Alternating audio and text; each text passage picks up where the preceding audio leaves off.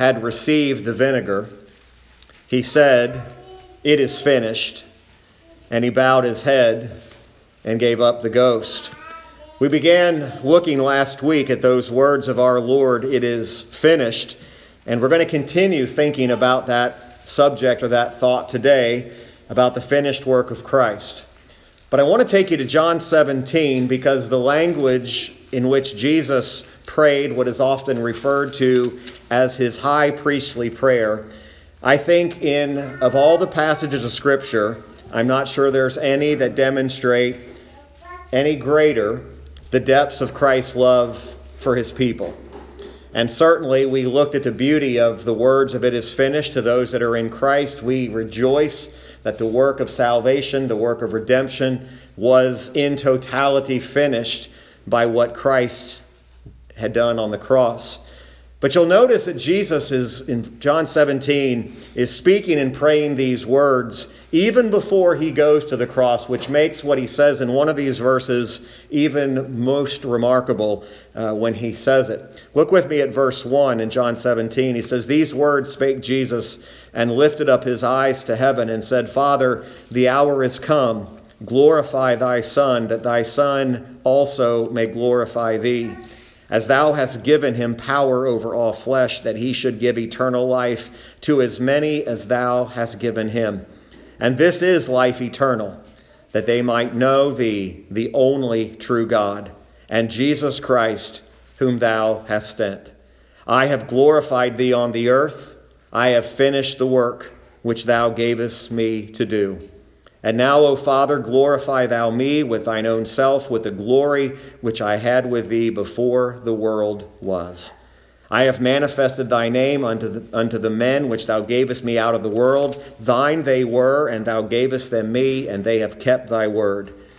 Now they have known that all things whatsoever thou hast given me are of thee, for I have given unto them the words which thou gavest me, and they have received them, and have known surely that I came out from thee and they have believed that thou didst send me. I pray for them. I pray not for the world, but for them which thou hast given me, for they are thine. And all mine are thine, and thine are mine, and I am glorified in them. And now I am no more in the world, but these are in the world, and I come to thee, Holy Father. Keep through thine own name those whom thou hast given me, that they may be one as we are. While I was with them in the world, I kept them in thy name. Those that thou gavest me I have kept, and none of them is lost, but the son of perdition, that the scripture might be fulfilled. And now come I to thee, and these things I speak in the world, that they might have my joy fulfilled in themselves. I have given them thy word, and the world hath hated them, because they are not of the world, even as I am not of the world. I pray not that thou shouldest take them out of the world, but that thou shouldest keep them from the evil. They are not of the world, even as I am not of the world. Sanctify them through thy truth. Thy word is truth. As thou hast sent me into the world, even so have I also sent them into the world. And for their sakes I sanctify myself, that they also might be sanctified through the truth. Neither pray I for these alone, but for them also which shall believe on me through their word, that they all may be one, as thou, Father, art in me, and I in thee, that they also may be one in us, that the world may believe that thou hast sent me. And the glory which thou gavest me, I have given them, that they may be one, even as we are one, I in them, and thou in me, that they may be made perfect in one, and that the world may know that thou hast sent me and hast loved them as thou hast loved me. Father, I will that they also, whom thou hast given me, be with me where I am, that they may behold my glory, which thou hast given me, for thou lovest me before the foundation of the world. O righteous Father, the world hath not known thee, but I have known thee, and these have known that thou hast sent me. And I have declared unto them thy name, and will declare it, that the love wherewith thou hast loved me may be in them, and I in them. When we considered last week the death of Christ for the sins of the elect, we were certainly reading words that were true, truly dear to the believer. Today, I want to dive into the depths of Christ's love for the elect. The death of Christ was for the sins of the elect, but what kind of love was being demonstrated? And is it possible for us today to even find the depth of it? Is it possible for you and I today to actually, humanly speaking, fully understand the depth of Christ's love for his people? It's the thought that's been on my mind for most of this week, thinking about Christ's love. We have demonstrations of love all around us. We have demonstrations of love, husbands and wives towards one another, parents towards children, the love that we have as a body of believers, the love of other Christians. And all of those demonstrations of love do not compare to the depth of Christ's love for his people. As we read there in John 17, we have what's referred to again as Christ's priestly prayer to his Father, which he begins to speak these truths, and he speaks about the love that he had for the Father and the love that the Father had for him. And he says, That love is the love that I want to be in them as well. I want them to fully understand what it is to be loved with the same love in which you have loved me. There in verse 4, he said, I have glorified thee on the earth. I have finished the work which thou gavest me to do. Jesus Christ, as the God man, fully man, fully God, with all of the love of God. Keep that in mind. Fully man, fully God, all of the love of God in him, in his incarnate, in his incarnated state, stood, took the place of, stood in the room of, acted as a surety, lived and perfectly obeyed the law for his people. Christ and his people, as Jesus prayed in John 17, are truly one. Christ's people are truly in him, and he is truly in us. Christ was the representative when he perfectly obeyed the law. He obeyed the law for us. Christ's life of obedience is our righteousness. Not righteousness for this earth and this time, but our eternal righteousness. It is His life, it is His righteousness that has been imputed into us. Christ did not do away with the law, he magnified the law by keeping the law. He made the law something to be honored, not to be discarded. And then Christ stood in the stead of his people. By standing in our place, Christ stood where we should have been standing. And by his standing there as our representative, God the Father laid upon Christ every single iniquity of all of his people. Think about the number of sin that just you personally are guilty of. Just you alone. All of the iniquities of all of his people, however, mil- how many millions or billions, whatever it is, how many there actually are, all of the sins were laid upon Christ.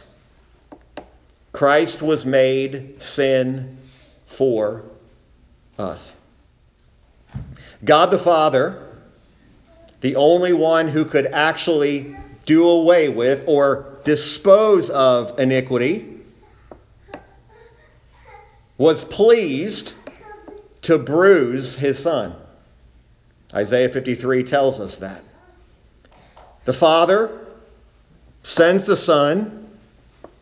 All of the sins of the elect from every generation, from every society, from every corner of the world, from every nation, from every tribe, from every tongue, the sins of all of the elect. Try to understand the immensity of this. The sins of all the elect from all time were placed upon Christ. Not some of them, all of them. Now, again, trying to get a human handle on this, just try to picture just your sins being put on Christ. It's almost immeasurable to think. And yet the Bible says the iniquity was laid upon him. When these sins came upon Christ, Christ as our mediator, Bible says he was his soul was heavy unto death. The Bible uses terms like he was sore amazed, he was exceedingly sorrowful, and he even makes a statement to his father that we're all familiar with. You probably learned it as a young child if you've been in church all of your life, but maybe we've never really stopped to think about it. He said this Oh, my Father, if it be possible, let this cup pass from me. When Jesus stood as the just for the unjust, he had a full and complete knowledge of all the sins of his people. Again, trying to explain this from a human perspective is difficult, but he had the full knowledge and felt the full burden of these sins.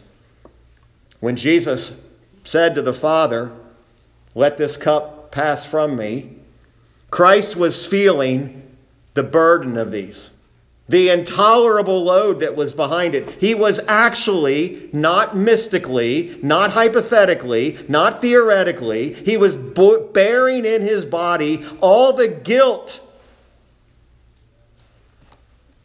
all the corruption contained in the sins and the crimes of his people.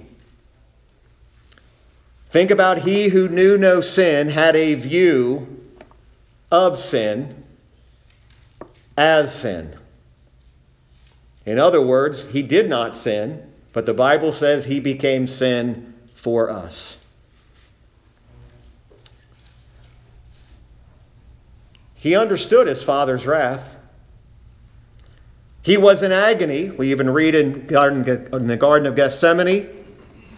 He was in agony, it says, and his sweat was, it were, great drops of blood the sins of his people, the guilt, bearing the shame, bearing the pain, bearing the death, not due to his sin, but due to ours. All of the sins. Every last one of them. The one that you and I say is just small the one that we say really isn't a big deal. The one we sometimes sadly teach our children, that's just a little white lie. No, that's a sin before a holy God. That is one of the sins laid upon him.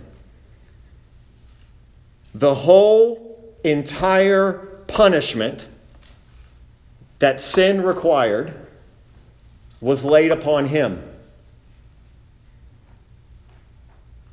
What was laid upon you? What was laid upon myself? If I'm in Christ, absolutely nothing. I am not left to pay for my corruption, my depravity. It is Christ who paid it.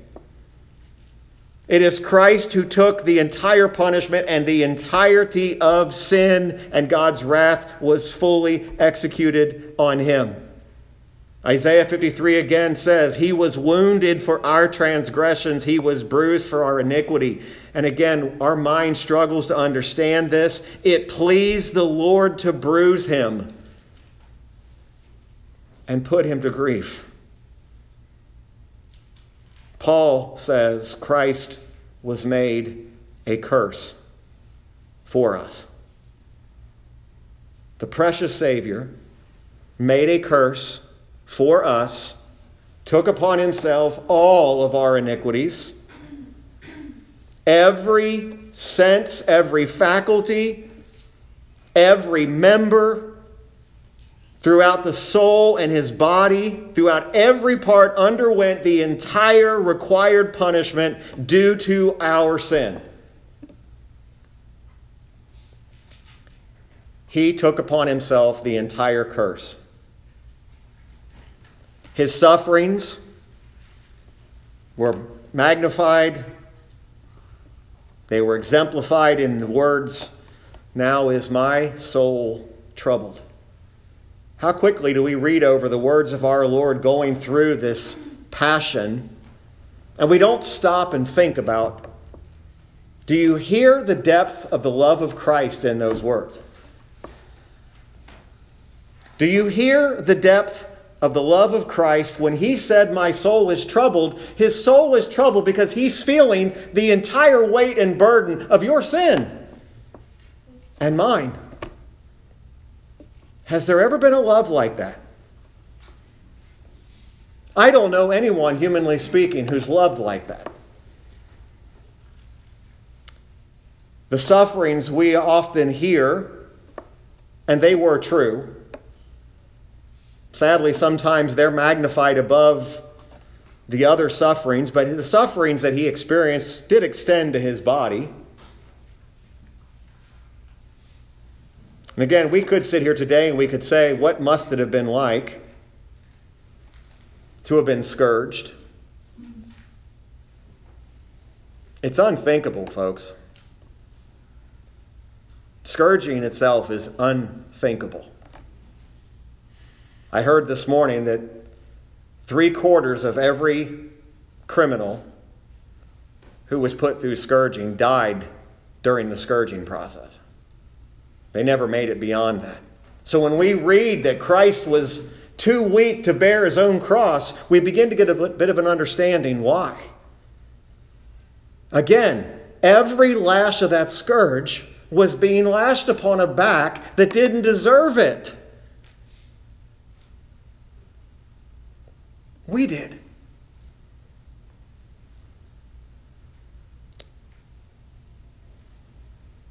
What must it have felt like when he was crowned with thorns? Oh, people have often tried to figure out what's the significance of the thorns and the crown of thorns. We realize all the way back in the garden, because of sin, thorns and thistles. That crown was a picture of sin. It's a reminder of the sin, the thorns of it, the fruit of the curse. We don't often think about these things, but even when you prick your finger with a thorn today, it's a reminder of the curse.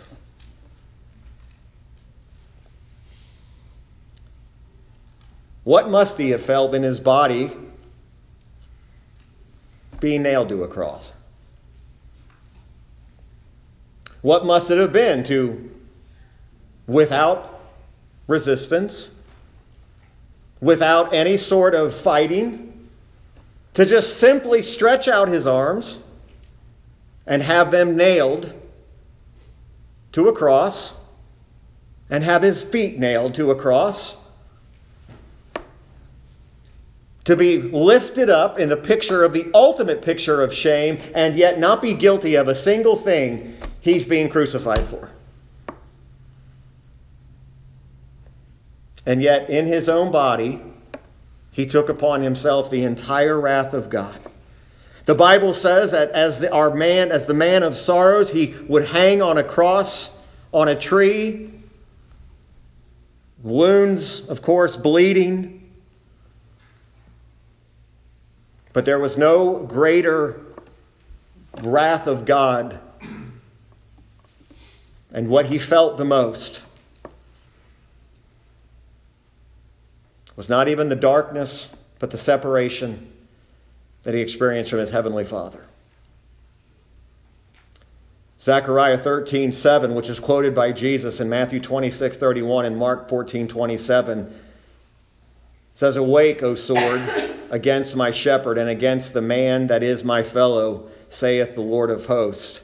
Smite the shepherd. He was bruised for our iniquity, The chastisement of our peace was upon him. The Bible says for a number of hours, the sun was darkened.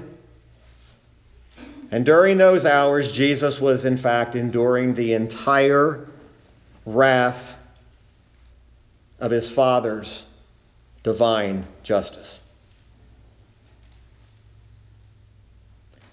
It's hard for our minds to get around the righteous anger and displeasure of God the Father being poured out on the Son due to the sins of people.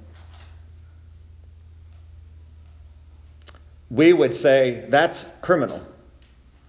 It's criminal to have somebody pay that kind of price for something they're not guilty of. Yet that's exactly what Christ did. He paid the price. We read in Psalm 22 and one another one of Jesus' expressions that certainly, again, for those that are in Christ, you can hear the love of Christ in this.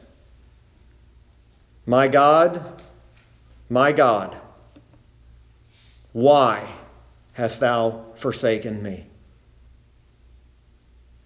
See, the depth of Christ's love, even in that expression, is unsearchable for us to even get to the bottom of. Because Christ loved his people to such a degree to undertake their redemption, to take upon himself all of their sins. Yet through it all, they were those the Father had given to him, and he had set his love upon them. Do you know what it is to have Christ's love set upon you? The only way that really becomes real is when you begin to be reminded about how unworthy you are, are to have his love set upon you. Right? We can, we can almost justify why another human being loves us right? We might even be able to justify why my wife loves me or why my children love me or why I love my children, why I love my wife. But can you give one reason why Christ loves you? Normally, love gives something in return. You realize when it says you have nothing to offer, it means you have nothing to offer? And that there's absolutely nothing in you that earned Christ's love? It is love that is does not have something in return to say, I love you, now show me you love me. But you know, if you know the depths of Christ's love, you will want to return that, and you will want to show that, and you will want Christ to know you are the most precious to me. He loved his people to such a degree, even though he had full knowledge of every sin, of every single person that the Father gave to him. You realize there's not a moment scripturally where it says that Christ's love wavered, changed, altered towards his people. Do you know how fickle our love is towards one another. Even if you don't physically feel well, you'll love less. At least you'll feel less love. We grow a little angry at people, and sometimes our love seems to wane just a little bit. There's nowhere scripturally it says that Christ's love for his people began to wane or even to change. I can't get my arms around this because the most wicked sin that I commit, Christ's love didn't change for me. I am still guilty of wicked, awful transgression. I am guilty of things I don't want you under any circumstance to know that I thought, that I did, that I considered, that was my motive. I certainly don't want you to see my heart. I don't want you anywhere near it. Yet Christ knows all those things, and his love for me has not changed one bit. But at the same time, it's not a license for me to go on living like I want to. It should make me want to serve him and love him even more. Because of Christ's love, ought to spark a response in me, a response that says, I am going to live for my Savior because of his love. Christ loved us infinitely, eternally, intensely. He drank in himself all of the wrath of God. So when Jesus said, It is finished, he was saying, I have stood in the place of my people. Their sins have been imputed to me. The curse of their sin has been executed and paid out on me. We read that beautiful verse this morning earlier in Hebrews 1 3 when it says, By himself Christ purged us from sin and sat down at the right hand of the Father. Christ, by the shedding of his blood, had purged away the sins of his people. He satisfied the justice and the requirement of the Father by making his soul an offering for sin.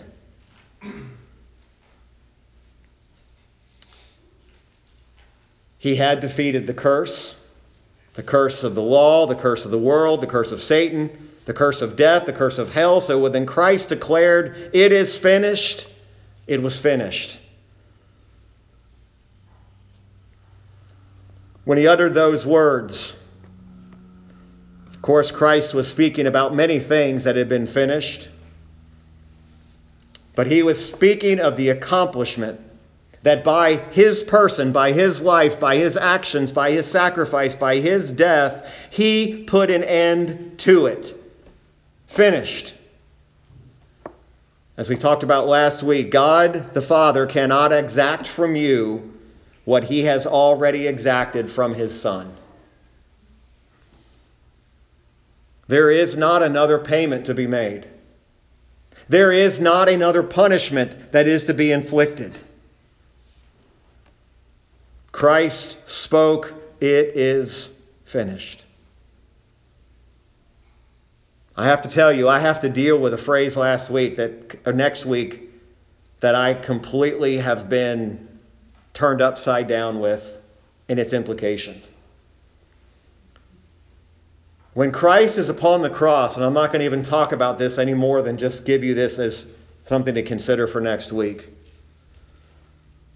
When Christ, who's on the cross, nails in his hands, nails in his feet, opens his mouth, and he prays to the Father, and he says something that, again, I don't know why it just has arrested me this week, he says, Father, forgive them, for they know not what they do. Now, most of us, you have an immediate response as to what you think that means. But I want you to first of all consider who's speaking it, who he's speaking to, and who the them might be.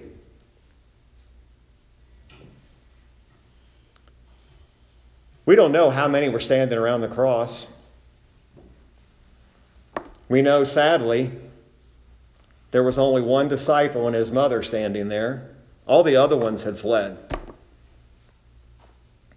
And yet, we have this picture, we'll see more next week. Father.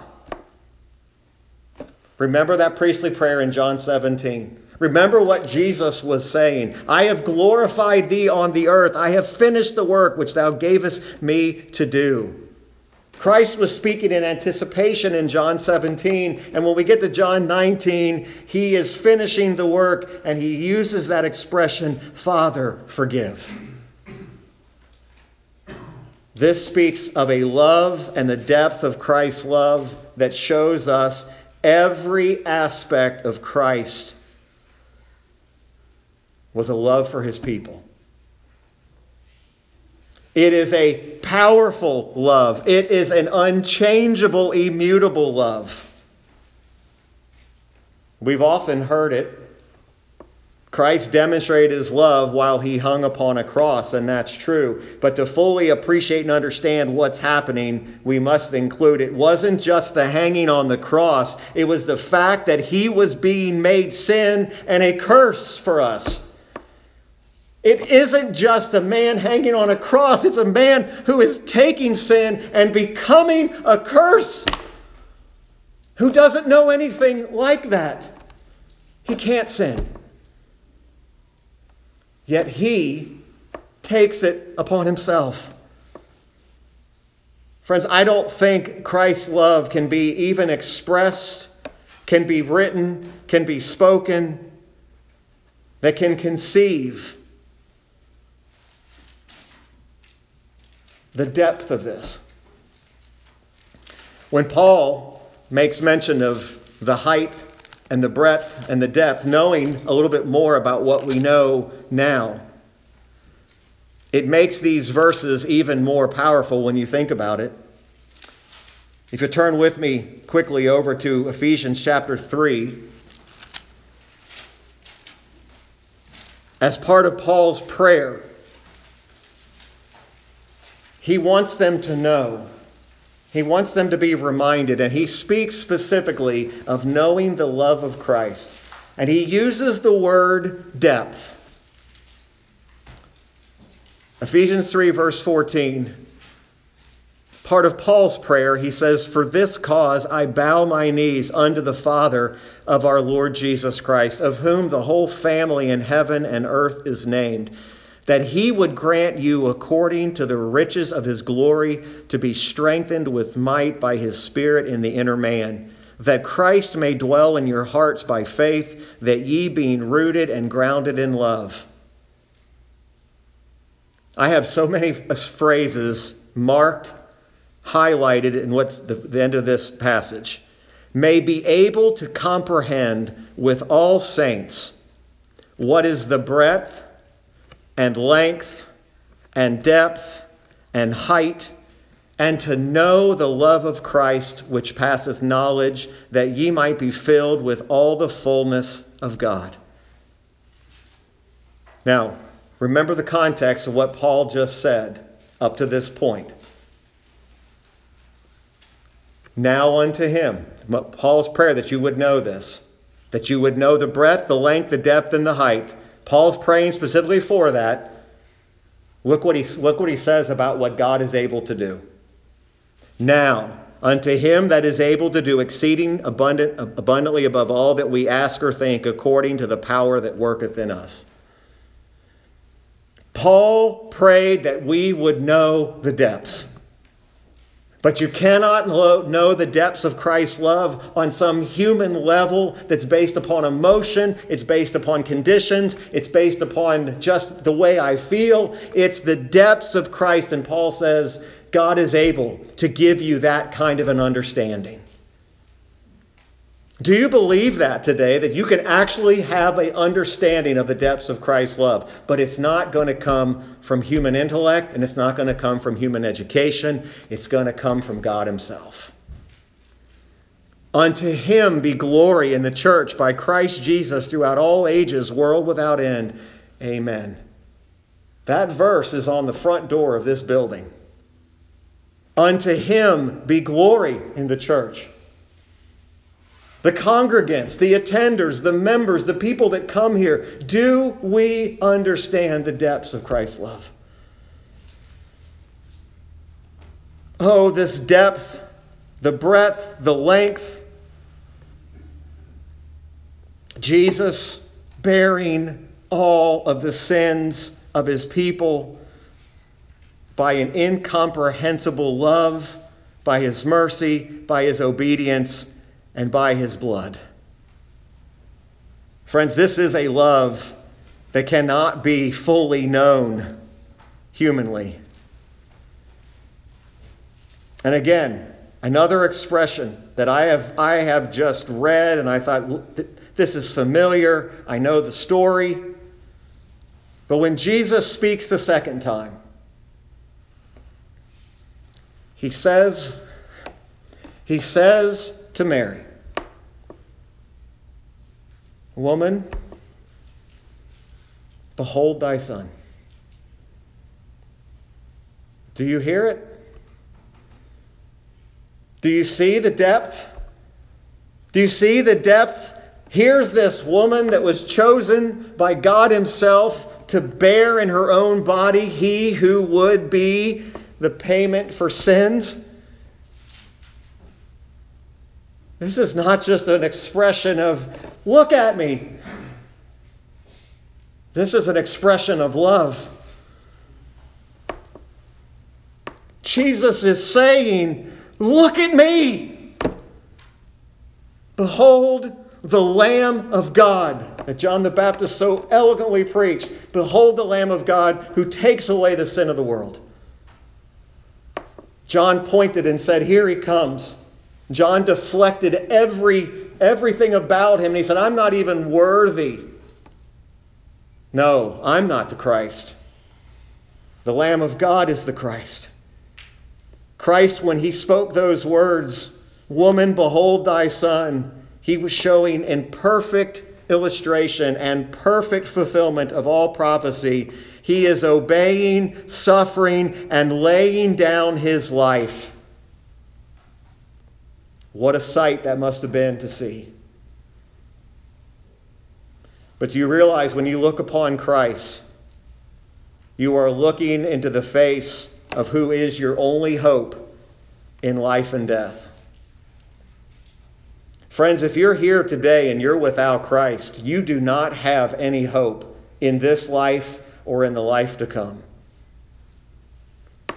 And the offer of the gospel goes freely from this pulpit and every pulpit that preaches the Bible. They're going to, without any conditions upon you, just simply say, repent of your sins and believe that Jesus Christ is the only way.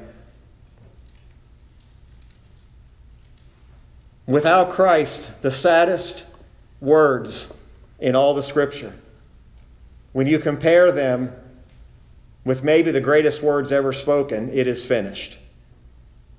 To be without Christ is to deny and to reject the offer of the gospel. He has never turned away anyone who has come unto him. If you leave here today without Christ, it's not on him, it's on you. You rejected him. He's saying now, Behold me, the Lamb of God takes away the sins of the world. It is in Christ is our life and our salvation. If you know Christ today, you certainly are in knowledge and possession of the greatest truth and the greatest gift you could ever have to know Christ as your Savior. It is finished. The depth of Christ's love for his people. Let's pray. Heavenly Father, Lord, as we prepare our hearts to remember and to observe what the Lord Jesus Christ accomplished on the cross, may we keep in mind and be in remembrance of not just the physical sufferings, which were real and were brutal, were graphic but may our minds and our hearts be turned to Jesus Christ, who knew no sin, bearing in his body the full weight, the full load of the sins and iniquities, all the sins and iniquities of all of his people from every generation. And to become a curse. Father, may this be a reminder today. May it be a means to revive our hearts if we've grown lethargic and cold and apathetic towards the things of God. If we know Christ as our Savior, may you revive us, bring us to repentance, to where we can, cannot remain in an apathetic, indifferent condition, but that you would revive us, that our hearts would be stirred and convicted, brought again to rejoice in what Jesus Christ accomplished for his people. But God, we know that there may be those here today who do not know this joy. And Father, we do not want to do anything that brings any sort of glory to ourselves or glory in the flesh. But Father, may the Holy Spirit of God regenerate regenerate that one that or more than one that may be here today who does not know Christ and does not know the love of Christ. Convict them through the Spirit, that the Spirit would show them their need. And that they would know this dear Savior. Father, may we not be able to leave here the same. May we leave here eternally changed. May we never take for granted the love of Christ. And may it may we respond in boldness. May we respond in courage to go and speak the truth in a dark world. A world where we know the gospel is going forth, the gospel is being preached, souls are being saved, but may it renew in us a zeal for the cross of Jesus Christ and the salvation that's found in Christ alone. We ask these things in the name of Christ our Savior and for his sake. Amen.